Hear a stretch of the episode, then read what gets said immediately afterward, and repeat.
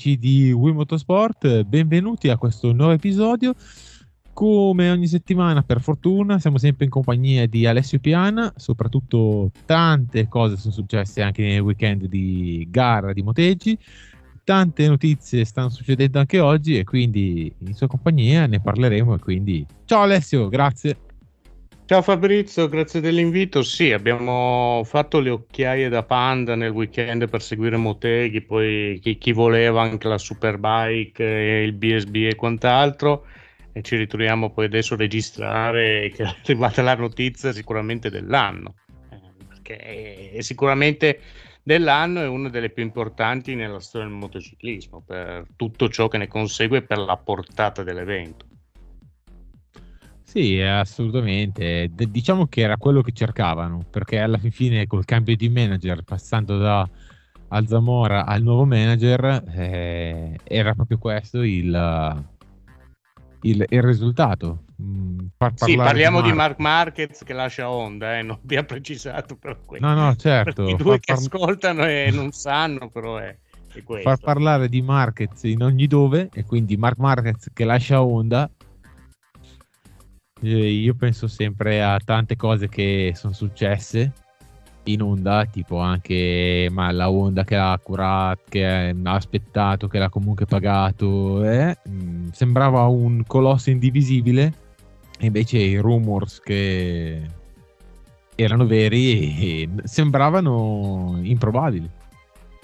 Sì, sì, allora, intanto in questi casi molti fanno retromarce, dicono io l'avevo detto, no, io la ritenevo soprattutto questa soluzione qui, cioè che, on, che Marquez lasciasse Honda per andare eh, al team Gresini con una Ducati dell'anno precedente senza problematiche contrattuali perché di fatto sarà così, la ritenevo irrealizzabile, ma a titolo puramente personale. Eh, che le voci siano uscite già nel weekend di Misano era un fatto ampiamente consolidato per cui c'era del vero e quando escono delle voci, io tra l'altro ho riportato anche che lo stesso Alberto Pui cioè, era andato in Gresina a chiedere chiarimenti su come siano uscite delle voci, poi magari spiego più nel dettaglio cosa è successo. Io la ritenevo, ma non parlo da giornalista, parlo da osservatore, la ritenevo irrealizzabile. Invece si è concretizzata. E ricordiamo comunque siamo in un 2023 dove per 3-4 eh, mesi tutta la stampa è andata avanti con eh, Marquez in KTM, Super Team, Dream Team con Acosta, faranno un team in più così, che ovviamente non si è realizzato. E per cui cioè, qui adesso eh, sembra veramente che bisogna, bisogna stare dietro tutte le voci così.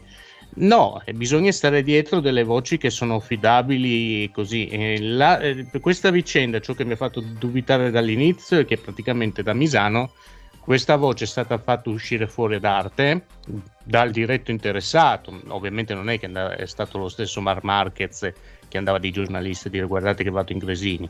Suo entourage o persone a lui vicine e quant'altro hanno fatto trapelare la notizia determinati organi di informazione soprattutto in Spagna, a due o tre giornalisti che sono, non dico della cerchia, ma diciamo vicini all'ambiente Mark Marquez e, e quant'altro. È stata riferita questa notizia, solo che sono state riferite poi altre notizie, che può essere stato fatto apposta in modo di tenersi del margine nel caso questa operazione non si concretizzasse, ma praticamente appena hanno fatto circolare queste notizie, subito dopo hanno fatto circolare le notizie che Mark Marquez si comprava il Tingresini che lo seguiva Repsol, che poi può essere anche vero, eh, per carità, ma che praticamente tutti gli sponsor lasciano Honda per andare da Gresini, che succede che ovviamente queste erano inventate, cioè erano state messe apposta ad arte, eh, regola d'arte per far sì che si creasse del balzo, ogni giorno ne usciva fuori sempre una di nuova, eh.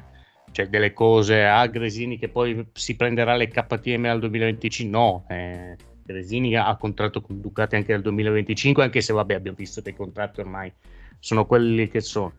Mm, devo dar atto, questo va fatto dal mio punto di vista, che l'unica testata eh, ad aver cavalcato la notizia ma con elementi oggettivi, con forza e determinazione è stata Sky, una persona in particolare Antonio Boselli, che è stato l'unico che ha sempre seguito questa linea e non ha diciamo cavalcato la notizia portando questi elementi qui che si compra markets che si compra il Tincresini e quant'altro ma dicendo come si sarebbe realizzata e perché si sarebbe realizzata.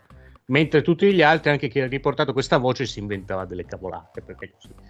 Io non ci credevo. Eh, il fatto che si sia realizzata vuol dire quanto sia epica questa notizia dal mio punto di vista. Cioè, è comunque storia del moto mondiale comunque storia del motociclismo un passaggio del genere senza fare parallelismi con il passato, ma nella più stretta attualità parliamo di un otto volte campione del mondo che lascia la grande onda che per carità adesso è nobile decaduto in MotoGP per andare in un team indipendente per quanto valido come il team Gresini per correre con una Ducati dell'anno precedente praticamente a costo zero perché così eh, perché a quanto pare saranno soltanto sponsor personali di Marquez a pagargli l'ingaggio. E oltretutto ci andrà per un anno eh, con l'obbligatorietà di vincere, perché alla fine Marquez andrà con quella che, anche se dell'anno precedente, è la moto migliore.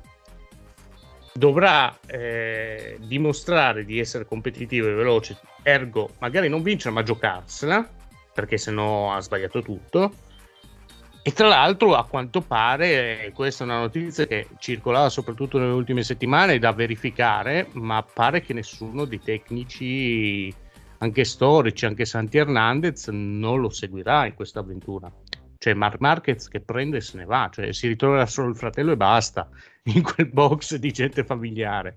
Per cui sicuramente è una notizia che ci farà parlare tanto, ci fa parlare tanto anche questo podcast sicuramente, anche per visioni differenti che abbiamo io e te di questa vicenda, però onestamente, come ho detto, mi sembra doveroso in questi casi. Intanto applaudire Sky, Antonio Boselli, che mh, mm, altri suoi colleghi magari dicono, eh, ma manca qualcosa che è lo stesso che pensavo io, invece lui è andato avanti spedito avendo ragione di questa notizia. E poi io no, non torno indietro sulla situazione nel senso che io non ci credevo il fatto che si sia avverata. Vuol dire che veramente complimenti chi era dietro questa trattativa che l'ha resa possibile.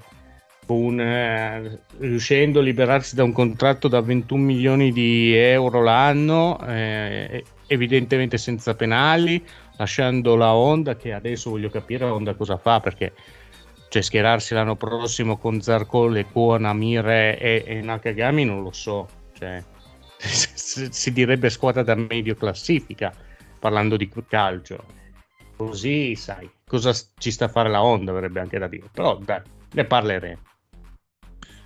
No, assolutamente. Guarda, neanche io credevo fosse possibile che eh, Marquez eh, potesse lasciare la Honda, ma per un semplice motivo, eh, che non pensavo che eh, si dovesse relegare eh, per forza a una Ducati ehm, a un Ducati, non dico privata, mm, ma comunque satellite. E pensavo che per Marquez ci volesse soltanto una, un, team, un team ufficiale. Eh, un'altra cosa che non pensavo fosse possibile è che eh, tutta la squadra, io sapevo che il nodo che Marquez non avesse ancora, vabbè, ok, pagare la, la, penale, ma soprattutto sapevo che Marquez si voleva portare alla squadra, come successe già nel 2014 quando eh, del dopo si Stoner, lui ereditò nel 2013 la squadra di, di Casey, che non era altro che un, ba- un bagaglio Ducati, e eh, nel 2014 disse no, la squadra deve essere la mia squadra, quella che sono cresciuto tra Moto, Moto 125 e Moto 2 e poi deve, deve, arrivare la mia squadra in, in MotoGP. E quindi non, non, pensavo fosse possibile neanche io. Eh, adesso, sì, vero, è l'obbligo di vincere eh, di sicuro lui vuole arrivare a 9 perché il suo obiettivo si chiama Valentino Rossi. E quindi eh, deve arrivare a 9 chissà a 10 diciamo che Agostini da tempo stava, stava danzando facendo la danza della pioggia e anche qualcosa d'altro per eh, che i suoi record rimanessero intatti. Però rimane il fatto che adesso Marquez ha deciso e quindi dobbia, hanno, dobbiamo calcolarlo per l'anno prossimo nelle, nelle posizioni di vertice. Su Boselli ti dico che eh, sì, mi ha stupito anche a me questa, la sua, chiama, la sua decisione nel portare avanti le notizie. Mm, di sicuro no, non, non gli ho dato del pazzo perché comunque c'è sempre un fondamento. Quando vai in diretta almeno tre giorni di gare su 3 su 3 a ripetere le stesse cose, ma anche in precedenza era attendibile perché fu lui il primo a dire guardate che Marquez si opera, guardate che la Honda eh, vuole vederci chiaro, guardate che Marquez non tornerà prima di... Cioè, erano abbastanza certe, come se avesse un filo diretto diretto con Marquez. Forse sì, forse no, però eh, non ha sbagliato un colpo. No, no, appunto, Antonio è un professionista serio, non posso dire lo stesso di altri, però Antonio è un professionista serio e l'ha dimostrato a riguardo e poi presumo che, ok, magari sono arrivate appunto delle... non lo so, eh, non lo so, eh, ipotizzo, immagino. È probabile, è probabile. Però sicuramente saranno arrivate delle fonti lato Markets, ma anche dal Tingresini, eh, comunque. Cioè il Tingresini comunque anche la sua parte, eh, cioè, credo che qualche voce anche lato Tingresini li abbiano fatto uscire, eh, tanto che inizialmente una delle voci che circolava, eh, io riguardo sinceramente non, ho, non, ne ho mai parlato sui social così, io ritenevo che non ci sarebbe mai andato in onda, ma era un'opinione personale eh, senza che fosse suffragata da, da fatti. Eh, ho solo pubblicato un, un, circo perché le voci da, intendevo le voci da circo perché le voci da circo erano dopo che era uscita questa potenziale trattativa per i markets per liberarsi e andare al Tingresini, immediatamente sono uscite le, più, le voci più fantasiose e pazze che potessero uscire, cioè markets che si comprava il Tingresini, markets così, cioè, che ovviamente non esistevano. Cioè, non, non, queste anche volendo non, non, erano a tutti gli effetti realizzabili, tanto che lì eh, si ragionava già a Misano che fosse tutto un'opera per, eh, non lo so, per, per, secondi fini e che anche Gresini, che era una delle, delle voci che circolava, ci stesse marciando parecchio riguardo su questa notizia, nel senso che, ricordiamo, eh, la realtà del team Gresini adesso non, non, ha, non ha un main sponsor, perché adesso con i due markets ci saranno, però non ha un main sponsor. Gran parte del budget di quest'anno risulta che Ducati ci abbia messo del suo anche nel pagamento della fornitura delle moto, magari Ducati non le fa pagare, tanto che guardi la livrea è praticamente la livrea Ducati solo con l'azzurro, ma per il resto c'è rosso, Ducati, così. Cioè è proprio lì si nota che evidentemente in base ai risultati dello scorso anno con Bastianini e quant'altro, Ducati ci ha messo del suo al riguardo. Sai, eh, a Gresini essere accostato Marquez, si diceva questo, eh. Gresini essere accostato Marquez sicuramente in un, un periodo in cui si cercano nuovi sponsor fa sicuramente molto piacere. Poi il tutto era vero, cioè era vero. La, possi- la, volontà di Marquez di lasciare Honda era ben nota, ma ci mancherebbe che Marquez volesse lasciare la Honda. Cioè, io credo sia stato molto cioè io credo che la svolta sia avvenuta al Saxering, quando praticamente al Saxering faceva una curva e cadeva malamente. Lì che è proprio capito che Marquez non ne volesse più di questa moto così. E Honda, Honda si sta riorganizzando, ma non è cambiata in alcun modo.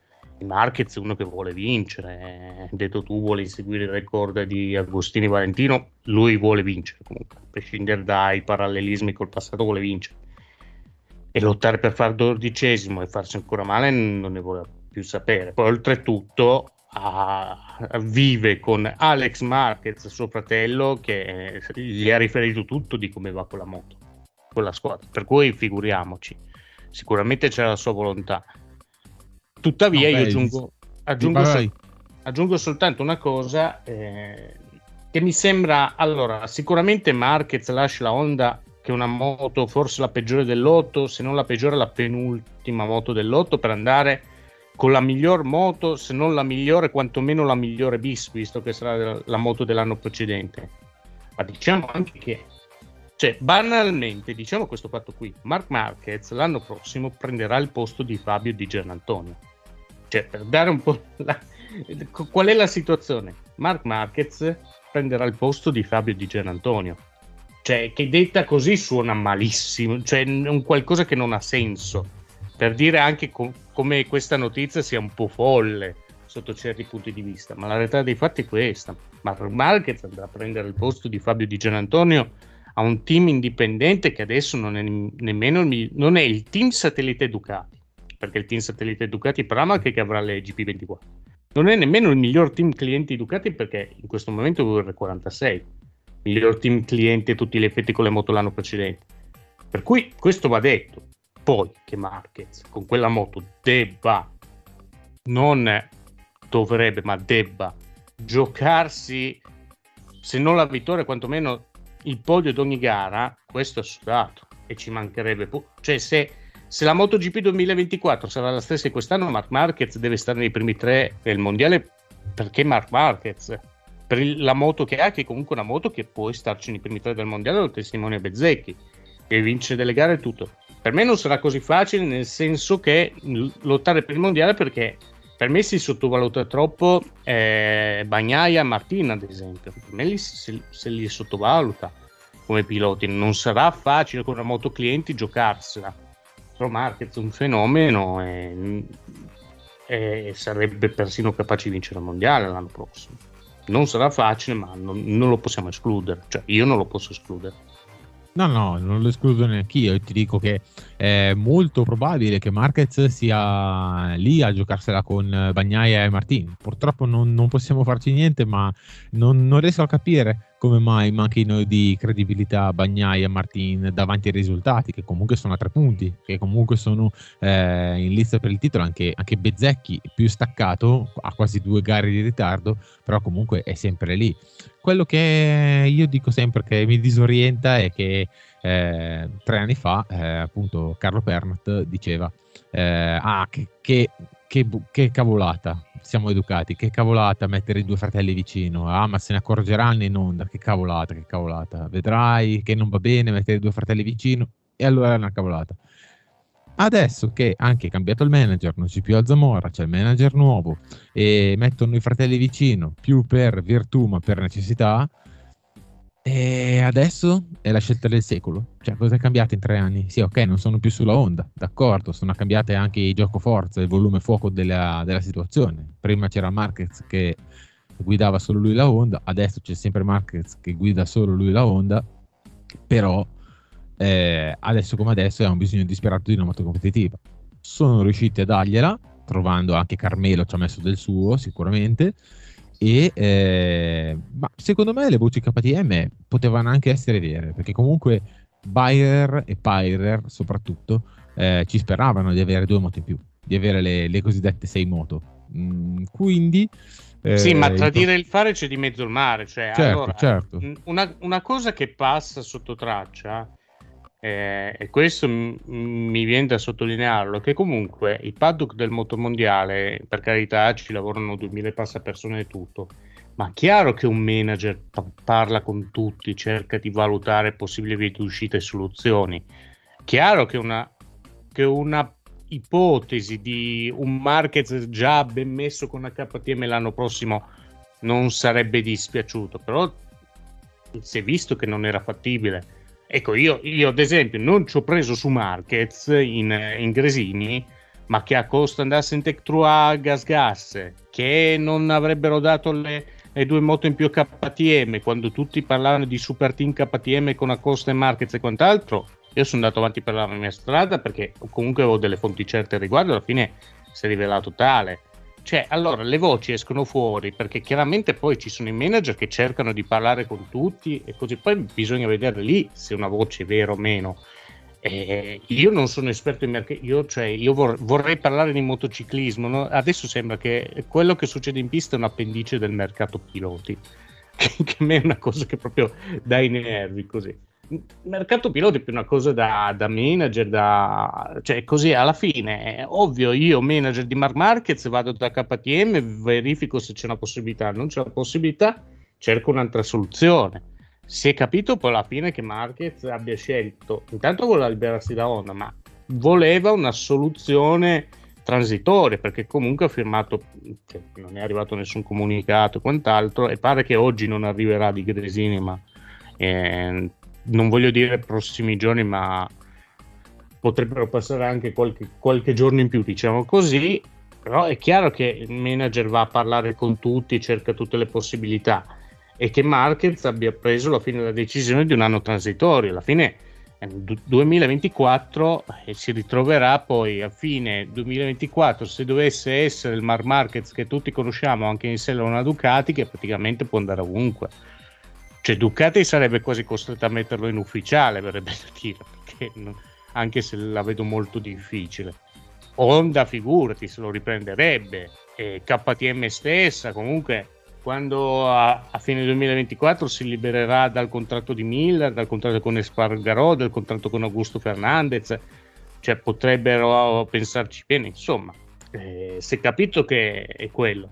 Va detto che Marquez voleva una soluzione anche per tornare a, a divertirsi e eventualmente tornare a vincere, che in onda non è più possibile, ma non è più la onda, cioè io questa onda qui non la riconosco, cioè chiamatela in maniera diversa perché onestamente... È un'onda anomala.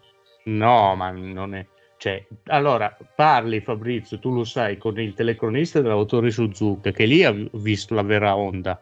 Cioè, lì è la onda. E, e infatti c'erano tutti i vertici, così c'era la MotoGP a Silverstone quel weekend e tutti i vertici erano Suzuka. Cioè, lì l'hai vista la vera onda. Ah, fai un parallelismo col passato. La onda della...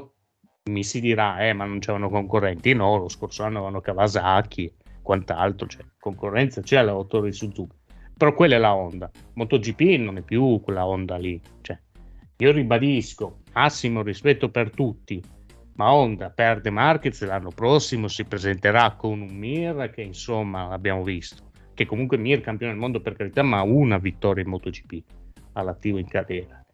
Joan Zarco zero vittorie in MotoGP in carriera. Icar Lecona, zero vittorie in MotoGP in Superbike in carriera. Ha vinto un auto di Suzuka vabbè. Takaki Nakagami, zero vittorie in MotoGP in carriera. Cioè, con tutto il rispetto, ma non è neanche la pubblicità, signora, prenderebbe, vuole due fustini al posto del mio, così. No, cioè, qui, qui quattro fustini per sostituire Marquez, ma non c'era neanche una gamba di ma- o, o al braccio ruotato di Mark Marquez, così mi verrebbe da dire. Con tutto il rispetto, eh, per carità, ma è la realtà dei fatti. Ma è vero, è davanti all'evidenza. Cioè, nel senso, ha una squadra di eh, piloti, ma che non hanno quella, quel blasone e anche quella robustezza tecnica per poter dire eh, la Honda c'è con Marquez la Honda è sempre rimasta a galla, anche se eh, la moto faceva fatica e il Marquez pre-infortunio eh, con gomiti, gambe, mh, di tutto, da, eh, riusciva a tenerla su facendo dei, dei, numeri da circo. Sembrava un Ryuki Haga eh, dal, del 98, quando con quell'R7 faceva di tutto.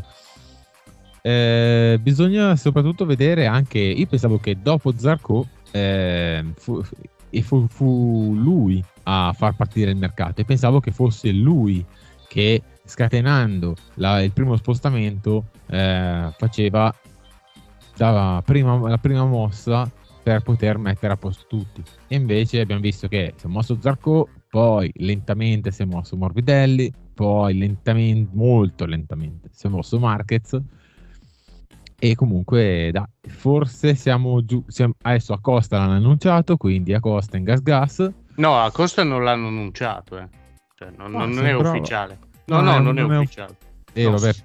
Io lo do per sicuro, ma non è ufficiale. No, no, è, allora, mh, Acosta, diciamo, da fine luglio, inizio agosto, era chiaro quando KTM non sarebbe riuscita, non gli avrebbero concesso l'opportunità di fare un altro team che l'avrebbero collocato in gas gas per due ragioni la prima che hanno rinnovato Binder, vabbè, bloccatissimo, e figurati se ti metti a discutere Binder.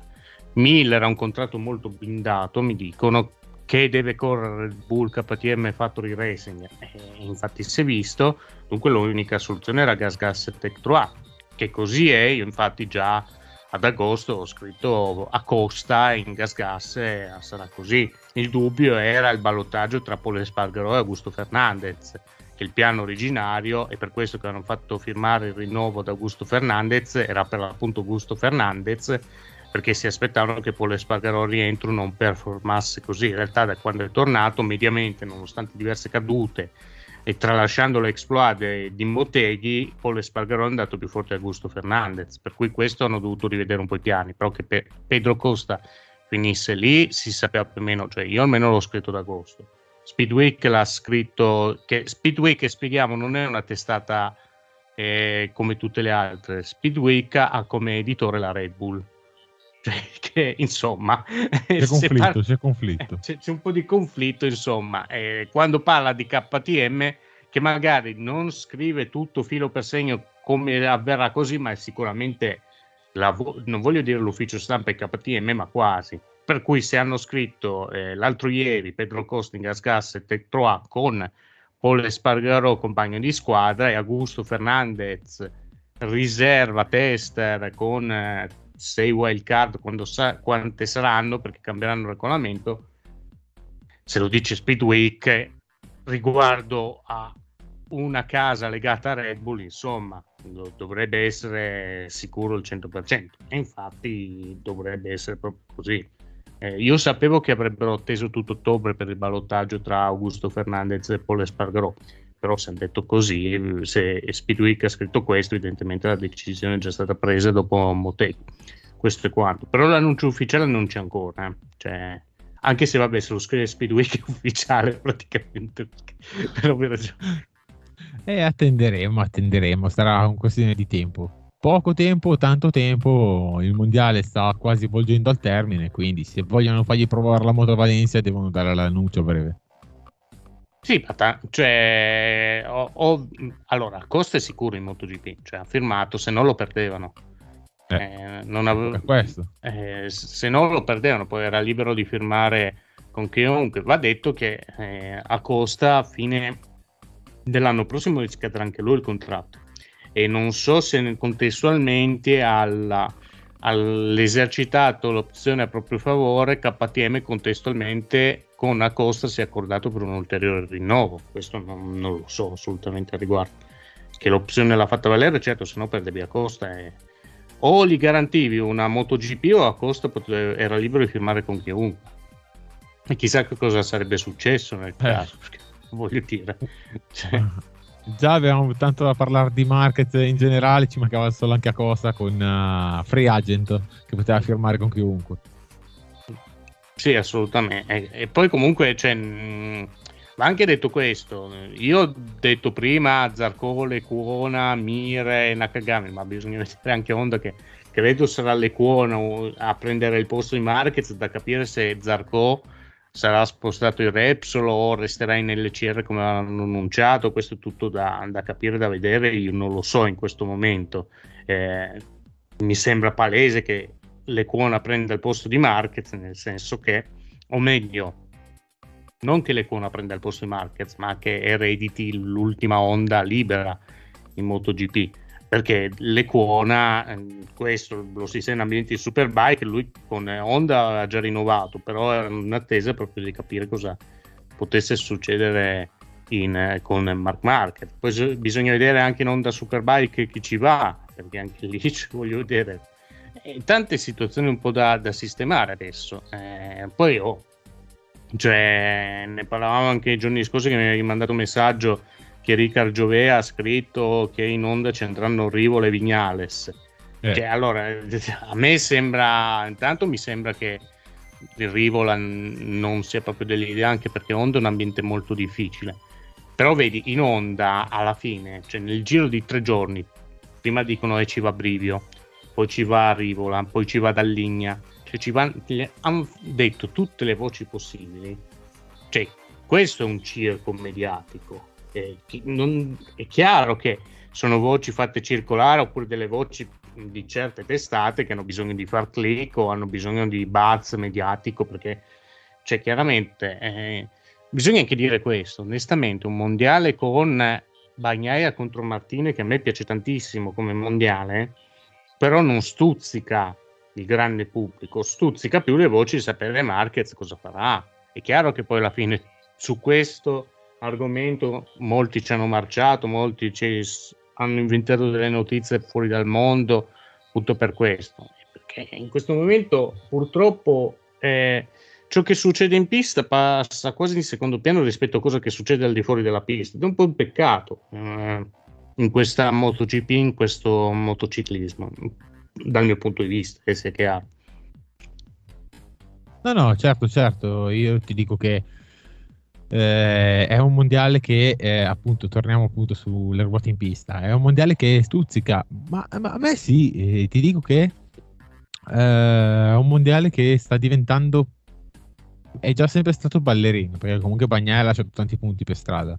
Eh, anche, anche, Martin, però in queste ultime gare Martin è, è diventato molto, ma, ma, molto concreto e quindi ha sottigliato fino ad arrivare a tre punti ed è più che del mondiale di chi va più forte, è il mondiale di chi sbaglia meno, perché eh, chi sbaglia meno ha più considerazione di poter arrivare a vincere eh, le gare. Diciamo che eh, tra tutti che si slacciano, eh, piloti disidratati, cioè piloti che cadono anche, anche domenica, che eh, sentendo anche i pareri di altri, poi voglio sentire anche il tuo, che ho una mezza idea di come sia, però eh, anche, bisogna anche decidersi su che eh, decidere quando si corre e quando non si corre, quando è bagnato e quando non si può correre, perché ultimamente in tutti gli sport, o prendiamone due, i massimi sport a due, quattro ruote, cioè Formula 1 e MotoGP, se prendiamo la Moto 3 sono proprio piloti allo sbaraglio, cioè si corre anche con la neve, se prendiamo la Moto 2 quasi, se prendiamo la MotoGP appena ci sono due gocce d'acqua non si corre cioè, bisogna capire anche il livello di quando è bagnato, perché se appena ci sono due gocce d'acqua i piloti cominciano a alzare la mano e dire spray, io mi ricordo anche Motegi 2017, la battaglia tra Dovi e Marquez, l'acqua non era di meno. Eh, no, era quando... di meno, cioè, da, io l'ho rivista anche recentemente, era di meno, cioè si vedeva di più. Sì, però c'è da dire che è tipo, adesso andiamo sulla Formula 1, Spa 2021 eh, sì, ok, piove, non piove, piove, non smette, sono partite alle 8 di sera, una gara che deve partire alle 3 del pomeriggio. Sì, form- allora, Formula 1 non è il mio pane, io la seguo ma da, da appassionato e basta, no, per certo, cui non certo. ho elementi, eh, però cioè, queste Formula 1 eh, tirano su tanta acqua, eh, lì problemi di visibilità, poi immagino anche un discorso, anche se lì il problema era un altro, ci sia più sensibilità dopo la tragedia di Bianchi di Suzuka 2014, anche Questo. se lì il problema era un altro, il problema era bandiere gialle e lo stesso Bianchi che non, non alzavano le, il piede dall'acceleratore con le bandiere gialle perché è andato oltre alla gru che era lì e quant'altro. Eh, cioè, un altro discorso io ti dico onestamente, eh, perché è un discorso che si fa anche sull'endurance. Io mi ricordo le polemiche al Boldor 2019 quando l'hanno sospeso per, per il diluvio. E ai miei tempi chi correva nell'endurance? Eh, ai miei tempi non si dava mai bandiera. No, non è vero, perché al Boldor hanno andato sempre per pioggia, pioveva anche meno. Del 2019, quattro bandiere rosse, l'ultima il 96, cioè per dirti io sono per la sicurezza e domi- per me nel weekend hanno gestito benissimo la direzione gara. Mm, va detto, io sono sempre molto critico, ma l'ha gestito molto bene. Eh, domenica li hanno fatti partire dal regolamento così com'era. Hanno dato la bandiera rossa al momento più opportuno perché onestamente c'è l'acqua planning anche in pieno rettilineo e quando è così le moto sono ingovernabili. Oltretutto queste moto GP che tra gli abbassatori e quant'altro sono diventati dei dragster che li puoi gestire solo sull'asciutto bene. Sul bagnato se c'è un po' più di acqua non sono ingestibili. Hanno provato a farli ripartire con sighting lap e warm up lap, si è visto che non era fattibile, oltretutto era anche buio e io capisco che per esigenze televisive di anno in anno posticipano sempre di un'ora la partenza delle gare extraeuropee però se fossero partiti con due ore prima, come succedeva gli anni scorsi, eh, non beccavi questo diluvio. Però vabbè, questo è un altro discorso. Però dal mio punto di vista hanno gestito bene. Onestamente era molto pericoloso. Cioè, eh, era molto pericoloso perché c'era tanta acqua. Hai fatto l'esempio del 2017, io l'ho vista la gara di recente e non c'era tutta quest'acqua qui, onestamente. Io sono, cioè, il problema è che comunque parliamo di gare sprint, o è la finestra giusta o non riesci a correre. Cioè, non è come nell'endurance che per entrare a safety car e ti fai anche un'ora dietro al safety car e chi se ne frega. MotoGP e sono 35-40 minuti di gara e se non becchi la finestra giusta succede questo. Per me alla fine per me è sbagliato dare punteggio pieno, ma questo è un altro discorso, questo è un discorso regolamentare. Onestamente io che sono anche molto scettico, molto critico in determinate situazioni, io sono più per la sicurezza e per me domenica non l'ho gestito bene e purtroppo anche dobbiamo tener conto di una cosa sì, anni e anni fa si correva con più acqua, ma con quali moto? Con moto che andavano molto meno rispetto a quanto vanno adesso. Cioè, onesta, se tra una MotoGP, eh, parliamo del 2002, una MotoGP attuale, ballano anche 7-8 secondi su determinate piste, e insomma, c'è una grande differenza in termini di velocità, oltre per il fatto stesso che sono delle moto molto pesanti, delle moto molto difficili da gestire adesso sull'acqua per via dei device e quant'altro. E sul discorso Moto 2 e Moto 3 sì, ma che, siano categ- la Moto 2 è la categoria della pausa pranzo, la Moto 3 è la categoria dei, de- degli sfigati nel senso che eh, se voi, voi, piloti fate qualcosa di sbagliato è colpa vostra, se noi sbagliamo qualcosa è sempre colpa vostra. Perché è Esatto, è così. cioè, la Moto 3 è questa, e che invece dovrebbe essere una categoria, punto primo, educativa, formativa e anche una categoria dove la sicurezza è all'ordine del giorno, perché tu non puoi andare dai piloti a dire guardate ragazzi, voi se prendete la scia vi penalizzo di tre caselle nello schieramento di partenza e poi li mandi allo sbaraglio in determinate situazioni, perché così è successo. E va detto che il regolamento, questo non ha detto nessuno, ma se avesse piovuto poco prima della Moto 3, Moto 2, molti dicono ah non c'è più il warm up per fare il Riders Parade, puttanate epocale la Riders Parade ovviamente, però avrebbero concesso, avrebbero accorciato le gare dei due terzi della distanza di gara, avrebbero concesso 5-10 minuti di warm up. Avrebbero tolto di fatto un terzo della distanza di gara per fare un mini warm up. Questo è previsto dal regolamento.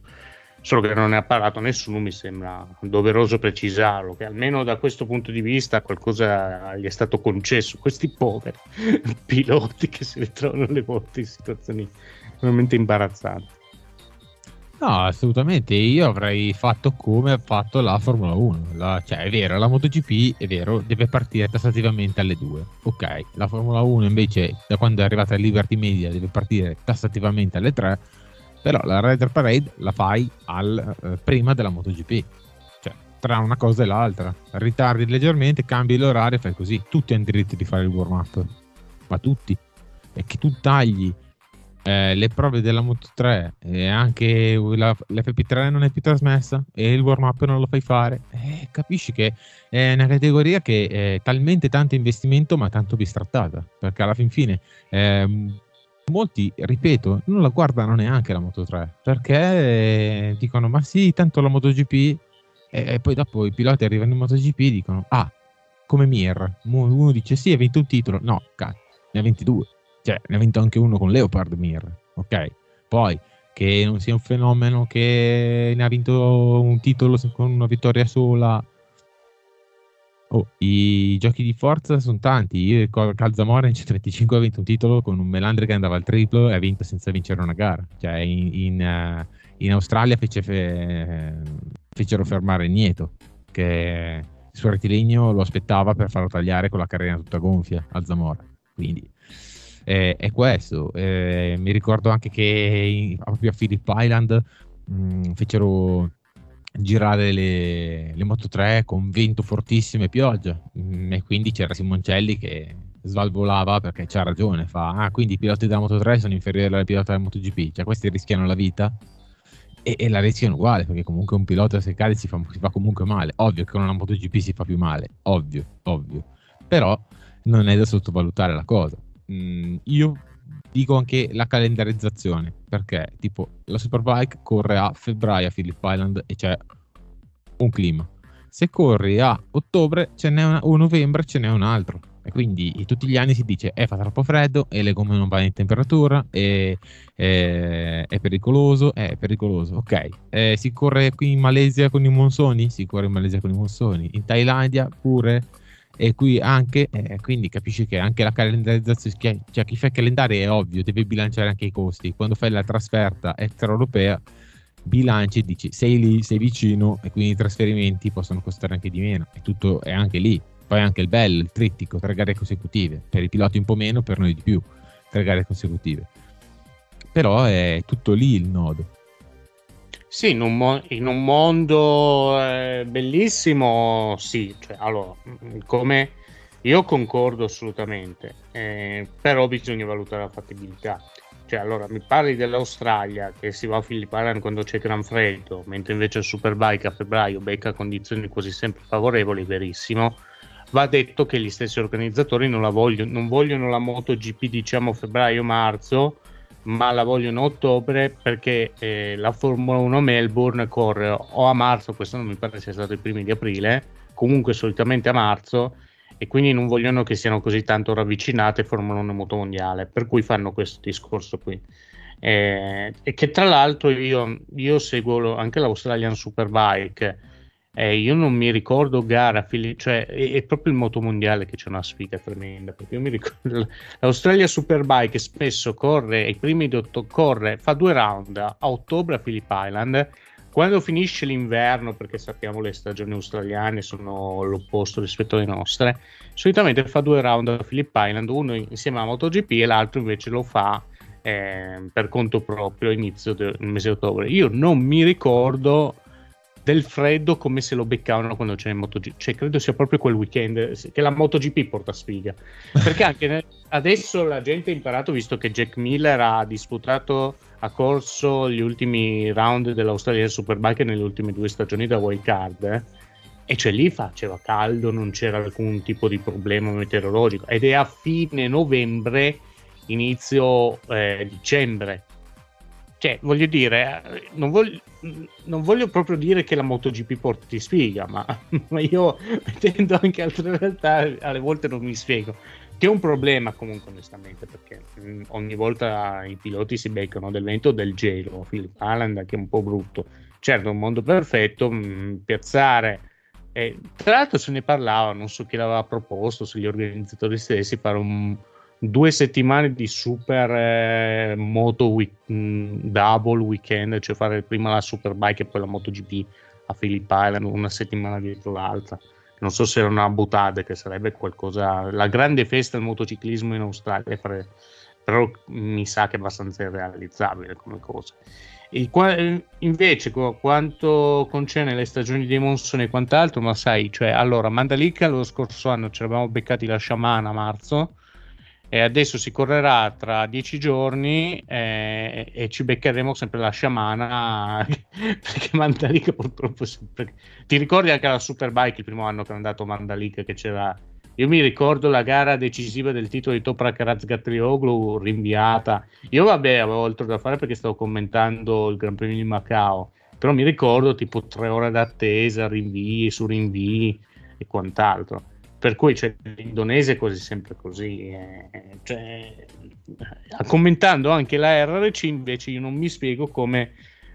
Ah, avevo fatto il calcolo, nella mia vita ho commentato 63 gare di moto che si sono disputate a Sepang, ne avrò commentate due bagnate su 63 il moto mondiale ogni volta che ci va si fica in monsoni. Allora, chi è che porta sfiga in questa faccenda? cioè, se 2 su 63 voglio dire una buona media, voglio dire, e nessuna cancellata, eh. Non c'è mai stato... No, no, assolutamente. Eh. Cioè, tra campionato malese e RC ne ho commentate abbastanza gare motociclistiche se fa. Cioè, mi dirai, e che vuol dire? No, non vuol dire, ma è statistica cioè, se 2 su 63 ne ho beccate bagnate il motomondiale ogni volta che ci va, diluvio, terrorismo, allarme meteo, inondazioni, tempeste, disastri, poca, per non parlare dei test, che chi si sveglia a febbraio a seguire i test che ogni volta fino alle 9 del mattino più o meno non ce ne sono in pista perché la pista è bagnata. Eh. Cioè, è il motomondiale che porta sfida. Cioè, cancellate il motomondiale, fate correre solo gli scooter. Eh. Ma assolutamente. Eh, vai in Qatar a fare i test, trovi la pista piena di sabbia e quindi molti giorni sono inutilizzabili. Vai a Sepang e quindi devi svegliarti presto per fare il tempo al mattino perché fa più fresco e tutto quanto e trovi vagonate literate di acqua, quindi giornate buttate, bis- forse bisognerebbe cambiare la pista. Ecco, su, su, dove si fanno i test, magari fare, oltre, fare qualche giornata di più a Jerez, ecco, eh, che c'è molta meno acqua, è vero, puoi capire molto meno, però anche per lo sviluppo dicono che anche Sepang inganna molto, come anche per i motori. Tornando No, a... scusa Fabrizio, eh, non, non, voglio fare Giuliacci, il Giuliacci della situazione, però siamo in Italia, cioè almeno io sono in Italia adesso, tu non so, Io. io sono, in, eh, sono a Torino e adesso è piena estate ed è il 4 ottobre, cioè stiamo registrando in data 4 ottobre ed Certo. è piena estate. Esatto. Ne parlavo anche, non faccio nomi né cognomi, ma con un responsabile un po' della la velocità italiana. No? Mi diceva, eh, dobbiamo anche rivedere un po' i calendari e quant'altro, gli allenamenti dei piloti, perché adesso le stagioni sono completamente cambiate. Cioè, adesso eh, praticamente a- a ottobre si può correre, mentre invece se andavamo a correre ad ottobre 5-6 anni fa ci beccavamo il gelo, la nebbia, qualsiasi cosa. Adesso invece è piena estate. Cioè, eh, non, non voglio parlare del riscaldamento globale perché ne so zero, ne so assolutamente zero, non ne capisco, però che siano cambiate le stagioni, che questo dovrebbe comportare... Cioè, come dici tu, andiamo a Erez a provare. Cioè, ultimamente Erez va caldo, mentre in Malesia piove sempre. Cioè, Eh. sarebbe... Sì, Cioè, cambiamo- sarebbe una- Ah, io dico non Jerez, ho detto Jerez perché mi sembra il tracciato più completo, perché Jerez anche per eh, i costruttori di, sia di gomme che di moto eh, è un tracciato dove è abbastanza completo, c'è tutto Jerez, ci sono i settori magari un pochino meno lenti, settori lenti, settori un pochino più veloci e quindi tanti anni fa si diceva il mondiale comincia da Jerez, perché a Jerez capivi se eri sulla giusta strada o non eri sulla giusta strada. Quindi par- Jerez, ci sono tanti bei, bei circuiti, eh, sfruttiamo qualche circuito anche nostro per fare dei test, ecco, eh, collettivi, eh, non solo per tester. Test IRTA d'orno ufficiali, ecco, questo dicevo. Poi se finisco proprio sul bagnato, ma io dico che comunque sì, è vero, la- qui non si può dare molto peso alla safety commission, cioè nel senso anche a Dorna, anche a Freddy Spencer eh, in persona, che eh, ha stoppato la gara nel momento giusto. Però io dico sempre che bisogna definire i confini, cioè un, un pilota deve sapere il proprio quadrato o rettangolo di gioco, dove si può correre, dove non si può correre, se si può correre, se non si può correre. Perché se basta dire subito, guarda, le potenze sono troppo alte, non si può più correre sul bagnato, non ci sono le gomme, non ci sono le moto a copertura a sufficienza e quindi non corriamo. Facciamo come in America, non corriamo. E allora uno dice, ok, perfetto. Pace fatta e non si corre, perché se, se si corre eh, non, non si possono vedere le gare, a meno dal mio modo di vedere, da purista ti dico, e anche da appassionato ti dico, non- io non posso vedere le gare in questo senso, perché per dirti, Imola 2019, io ero a Imola e in gara 2 son- son- non si corse perché la pista non si asciugava, continuava a piovere, e piloti non- certi piloti non volevano correre, certi piloti sì, cioè avrebbero corso in tre, Ehm, Del Bianco, Ria e Mandemark, in tre avrebbero corso, tutti gli altri avevano alzato la mano dicendo no, non si corre perché è pericoloso, E perché... per me si poteva correre, eh. Per me si piloti- poteva abbondantemente correre. Eh, esatto, perché poi i piloti cominciano a, cominciano a dire no, io non sono buono sul bagnato, no, perdo punti, no, perché eh, non è giusto correre, perché la pericolosità. Invece ci sono quei tre piloti però che bis- bisogna decidere un attimo, perché è vero la Formula 1 è un esempio troppo distante, però bisogna capire soprattutto i- i- il rettangolo di gioco, se si corre o non si corre, perché non correre una gara sul bagnato ogni volta è perché ogni volta e ogni volta e ogni volta è sempre lo stesso copione. Eh, piove, stoppata la gara, non si sa se si riparte perché c'è troppo spray, non si vede. E allora io ti dico, eh, mh, vogliamo far de- prendere tipo Pier Francesco Chilli era un fenomeno sul bagnato, Falappa era un fenomeno sul bagnato. Eh, ci sono tanti, anche Cristian Saron era un fenomeno sul bagnato. Tanti piloti son- erano fenomeni dell'acqua. prendiamo l'esempio, senza, senza l'acqua Monte Carlo, Senna non sapremmo chi, chi fosse. Cioè, o meglio, avrebbe avuto molto più tempo a mettersi in luce con la Toleman, ok?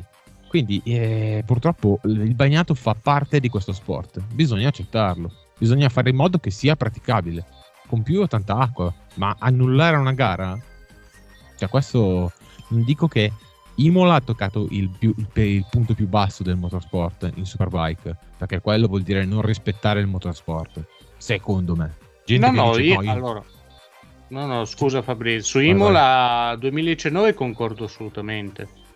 Mm, per me si poteva correre abbondantemente. Eh, si è stati cioè hanno deciso di non correre perché c'era qualcuno in particolare che diceva non si può correre e, e diciamo si è tirato dietro anche chi, ave, chi, aveva molto da rimetterci diciamo così. Imola per 2019 per me si poteva correre. Per me domenica dopo la bandiera rossa no. Cioè l'acqua era molto diversa. E, per, il problema, sai Fabrizio, che noi siamo nel 2023, il motociclismo è cambiato, non soltanto per una sensibilità diversa, ma anche per le stesse moto. Cioè, io ho parlato con un pilota, non mi ricordo neanche chi, però un tempo dietro mi diceva, eh, vabbè, sul bagnato vai più piano. Eh no, cioè sul bagnato vai più piano sì, in origine, ma adesso anche se con una MotoGP, anche se vai più piano e, e ti fa aquaplaning a 100 orari rettilineo, non puoi farci nulla. Cioè, il, problema, il problema è questo. Eh, il problema non è soltanto questo aspetto qui quando si insella in pista, condizioni dell'asfalto, così. sono anche le vie di fuga, perché le vie di fuga sono state studiate ormai quanti, quanti circuiti stanno ampliando le vie di fuga? Alcuni l'hanno fatto, ma pochi rispetto alla totalità. E hanno fatto delle vie di fuga adatte a eh, prerogative del motociclismo nei primi anni 2000. Siamo arrivati al 2023. Cioè, hai visto Bezzecchi? Bezzecchi nelle FP3, cioè nelle prove prequalifiche. Ha fatto un capottone. Ha fatto un capottone, hai visto? Lì la sabbia norma non è come portiamo a norma, ma la moto c'era andata dritta per dritta dopo sulle barriere. Quasi Bezzecchi ci stava andando addosso e lì ritengono che sia sicuro, ma lì doveva essere il doppio perché lì a Motteghi avevano studiato le, quella via di fuga in base alle esigenze dei primi anni 2000. Adesso come c'è entrato? È entrato molto più veloce di quanto sarebbe entrato 20, 20 anni fa, doveva essere quantomeno il doppio. Lì come puoi fare il lavoro? Non puoi fare il lavoro. Cioè, lì il lavoro non puoi ampliare la via di fuga perché praticamente si è visto con Zarco che c'è caduto poi in gara c'è la pit lane. Dunque cosa fa, fa il circuito praticamente. Aggiungo cioè, che non è solo un discorso a MotoGP ma appunto il problema sono le vie di fuga che adesso perché il, mo- il motociclismo le moto oggi vanno più forte ma non soltanto il MotoGP anche le moto di serie. A Motegi un mese fa è morto Tojiro Tanimoto che è caduto. Avete presente la prima curva di Motegi? bene. Lui è, è andato in contatto con Taro Sekiguchi gli è partita la moto dritto per dritto, è andato fortissimo. Le vie di fuga non sono riuscite a rallentare la sua moto né lui stesso. Lui ha impattato dritto per dritto con la postazione della telecamera, cioè l'impalcatura dove c'è la telecamera. Cioè, allora, capite che è cambiato un po' il motociclismo, che vanno troppo forte queste moto, dovrebbero rifare il circuito, ma non c'è possibilità di farlo bisogna adattarsi di conseguenza. Purtroppo Fabrizio mi sa che si finirà con il fatto che quando piove non si corre più. Perché così, onestamente, perché se piove così tanto non si può correre, cioè deve proprio fare una pioggerellina. Perché infatti il problema adesso, le Moto 3 non hanno questo problema. Cioè, con le Moto 3, per me, non voglio esagerare, ma domenica la MotoGP che poi non ha potuto riprendere la gara, ma con le Moto 3 si poteva correre rischiando, ma le Moto 3 parliamo di moto che pesano 70 kg, che comunque hanno un terzo eh, e più in meno di velocità e quant'altro, cioè, per me si poteva correre. Con le MotoGP no, purtroppo. Questo poi oh, speriamo che a Mandalika non ci sia sto monsone perché sennò più che altro per chi si sveglia a vedere le gare. Cioè, io, io mi ricordo, guarda, e poi concludo, ma eh, una delle cose che mi ha fatto più rabbia nell'Endurance Sepang 2019, la 8 ore, dove c'era Franco Morbidelli al dia, ci sono state dove tre anche, bandiere. Dove anche Canepa fece uno stint lunghissimo. Sì, Canepa vinse da solo praticamente. Ha fatto bah. un triplo stint consecutivo, ha corso solo lui quella gara, ma a tutti gli effetti, e tanto che avevano poi cambiato il regolamento. Ecco, di 8 ore se ne sono fatte 4 e ci sono state tre bandiere rosse. Quella era una gara che a noi avrebbe giovato molto perché c'era Morbidelli, c'erano guest star di vario genere tipo, si correva a dicembre, totale inattività. Molti si erano collegati su Eurosport a vedere per la prima volta l'Endurance e vedevano che non si correva. E ci siamo persi quel pubblico per le bandiere rosse, per il diluvio così, ma non si poteva fare niente perché il diluvio era veramente troppo. Cioè, è, que- è questo il fatto, bisogna anche rendersi conto che nel motociclismo moderno eh, probabilmente si arriverà da qui a qualche anno che quando pioverà così forte non si può correre mai nessun, cioè per, con le moto grandi, con le moto, moto esclusa Moto 3. Per me bisognerebbe tornare qualche passo indietro, perché alla fin fine tanto, le, tanto l'aerodinamica e l'evoluzione device eh, da, tanto toglie, perché comunque il bagnato fa parte della, delle gare delle moto non puoi ignorare, se non tu, eh, non si può ignorare il fatto che eh, non si possa correre, perché se, è come se un attaccante cade in area e l'arbitro chiede all'attaccante se, se è rigore, è ovvio che quello ti dirà che è rigore, è ovvio. E quindi ti dico che se tu chiedi ai piloti se si corre, ci, ci serve un organo superiore che dica se si può correre, se non si può correre. Quindi è questo il fatto, perché se tu togli anche le gare da bagnato, e togli metà del motore, togli metà della, del lavoro perché comunque le moto cioè eh, da, da che mondo è mondo il pilota deve correre sia su bagnato sia su asciutto se tu non li fai correre sul bagnato boh, secondo me non, non è proprio così, così giusto ecco. No no assolutamente. Fabrizio eh, io, io alle volte sembra che faccio l'avvocato del diavolo ma perché sono di mentalità aperta allora cerco di di vedere tutti i punti di vista e cercare una spiegazione di alcune scelte che alle volte risultano incomprensibili come risulta incomprensibile la Honda attuale. Per un po' ripartire da dove eravamo iniziati cioè come la Honda sia arrivata adesso è un po' incomprensibile no volevo fare un po' una chiusura. Solitamente ti insegnano che eh, quando scrivi un articolo devi iniziare con un tema e concluderlo con lo stesso. Ecco per cui ho fatto a chiusura di podcast. No, aggiungo solo a chiusura del podcast. Eh, c'è il motocross delle nazioni questo weekend, per cui forza Andrea Adamo, forza eh, Alberto Forato e Andrea Bornacorsi che sostituirà Mattia Guadagnini che non era nelle condizioni di poter correre. Speriamo bene, anche se eh, non soltanto per la vittoria, dove vedo la Francia nettamente favorita, ma anche per il podio la vedo abbastanza dura per l'Italia quest'anno, però Nazione è sempre un evento se possono succedere un po' di, di casini, abbiamo visto negli anni scorsi, una caduta, un, un, un incidente al via, un qualcosa del genere e alla fine la classifica può essere stravolta.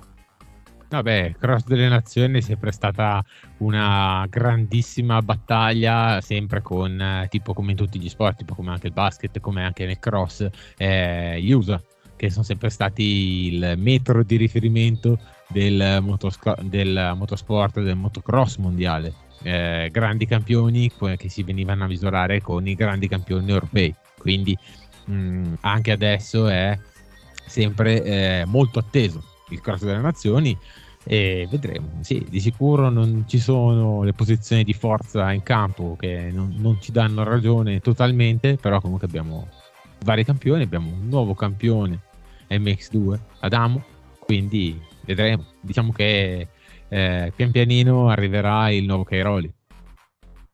Sì, sì, questo lo speriamo, ma io credo come Cairoli è difficile, ma che ci siano 4 o 5 crossisti italiani che possono negli anni a venire conquistare titoli mondiali ci sono. Eh, sicuramente siamo messi meglio degli Stati Uniti che si presenteranno con eh, nemmeno piloti di seconda fascia, ma di terza, quarta fascia, visto che tutti hanno rinunciato Toma che è tornato in sella l'altro ieri, Sexton non ha una moto nel senso che è passato in KTM non può correre con una Honda, pertanto, eh, per cui ci sono problemi contrattuali e quant'altro, per cui il team USA sarà rappresentato da, dal secondo pilota KTM, da un pilota che non correva da, da aprile, che si è fatto male, Christian Craig, e da un pilota non di metà classifica, ma diciamo il terzo quarto pilota della due e mezzo. Cioè, allora pazzesco, pazzesco. È, è un, cioè, era meglio indietro si... è utopia. Sì, cioè era meglio se non si presentavano, onestamente. perché così. Però, a dispetto di un team USA che farà abbastanza ridere, poi magari la vincono e, e mi, mi zittirò. Però ci saranno al via delle nazioni di Ernè, ci saranno Roxen, ci sarà soprattutto Jet e Hunter Lawrence, che sono Jet e Lawrence il nuovo fenomeno del motocross per me assoluto livello mondiale, che lui con l'Australia per me può fare, può fare benissimo, c'è la Francia, parte con i favori del pronostico, con, con Febre, compagnia, ci sarà Prado che era incerta anche la presenza di Prado, per cui insomma saranno un po' tutti, tranne un team USA che farà abbastanza... Dice, mancherà il Giappone e, tornerà Porto Rico che Porto Rico segnala nel motocross delle nazioni una volta si era schierato con Pastrana visto che Porto Rico era è praticamente Stati Uniti se prendi la licenza lì puoi correre ogni tanto invece questa volta faranno correre i piloti diciamo non propriamente di livello per cui, però sono un evento da seguire. Per me è uno degli eventi più attesi di tutto l'anno come sempre poi ci pensiamo team, se pensiamo al team USA che una volta schierava eh, Johnson Omara sì, adesso eh, con, con, questi pilotini eh, aiuto. Sì, infatti, cioè, ma, ma eh, schierava sempre, cioè, lo scorso anno alla fine si è presentata con eh, Tomac, Sexton e Cooper, quest'anno si presenta con Plessinger, Hampshire e Craig, che cioè... È, è difficile. Eh, vabbè. Me- bene, meglio per no? noi, una posizione davanti no, no, a loro bene, stiamo, però insomma. Sì, sì, va bene sicuramente per noi, eh, che il cross delle nazioni ci ha abituato a uno standard molto più alto. Poi i cambi di casacca ci sta, perché ci stanno, però dal team USA io mi aspetto sempre il top, perché i tempi di Carmichael che veniva al cross delle nazioni ci bastonava tutti, la sfida Carmichael-Everts eh sì, Erne 2005. Eh, eh, quella è stata la pote... Erne nel 2005. Che quella è stata l'apoteosi. Eh. Dai, ne parleremo sicuramente, parleremo anche di questo. Tanto si è capito che noi iniziamo un podcast parlando di, di un argomento specifico, poi parliamo di tutt'altro. Eh, se, diciamo che noi siamo appassionati un po' di tutto. Sì, assolutamente. A costo di avere le occhiaie, però. Sì, sì, costo... Noi le gare le vediamo tutte. Poi dopo, come si dice, le spaziamo molto. E quindi abbiamo un podcast vario. Tanto ci ascoltano, quindi. Vabbè, sono, sono felice che ci ascoltano. Finché non minacciano chi ascoltano e non minacciano. no, vabbè, questo speriamo di no. Però non siamo ancora arrivati a tanto, dai. Alessio, dai. grazie. Grazie Fabrizio, alla prossima. Alla prossima. Ciao, grazie. Ciao ciao.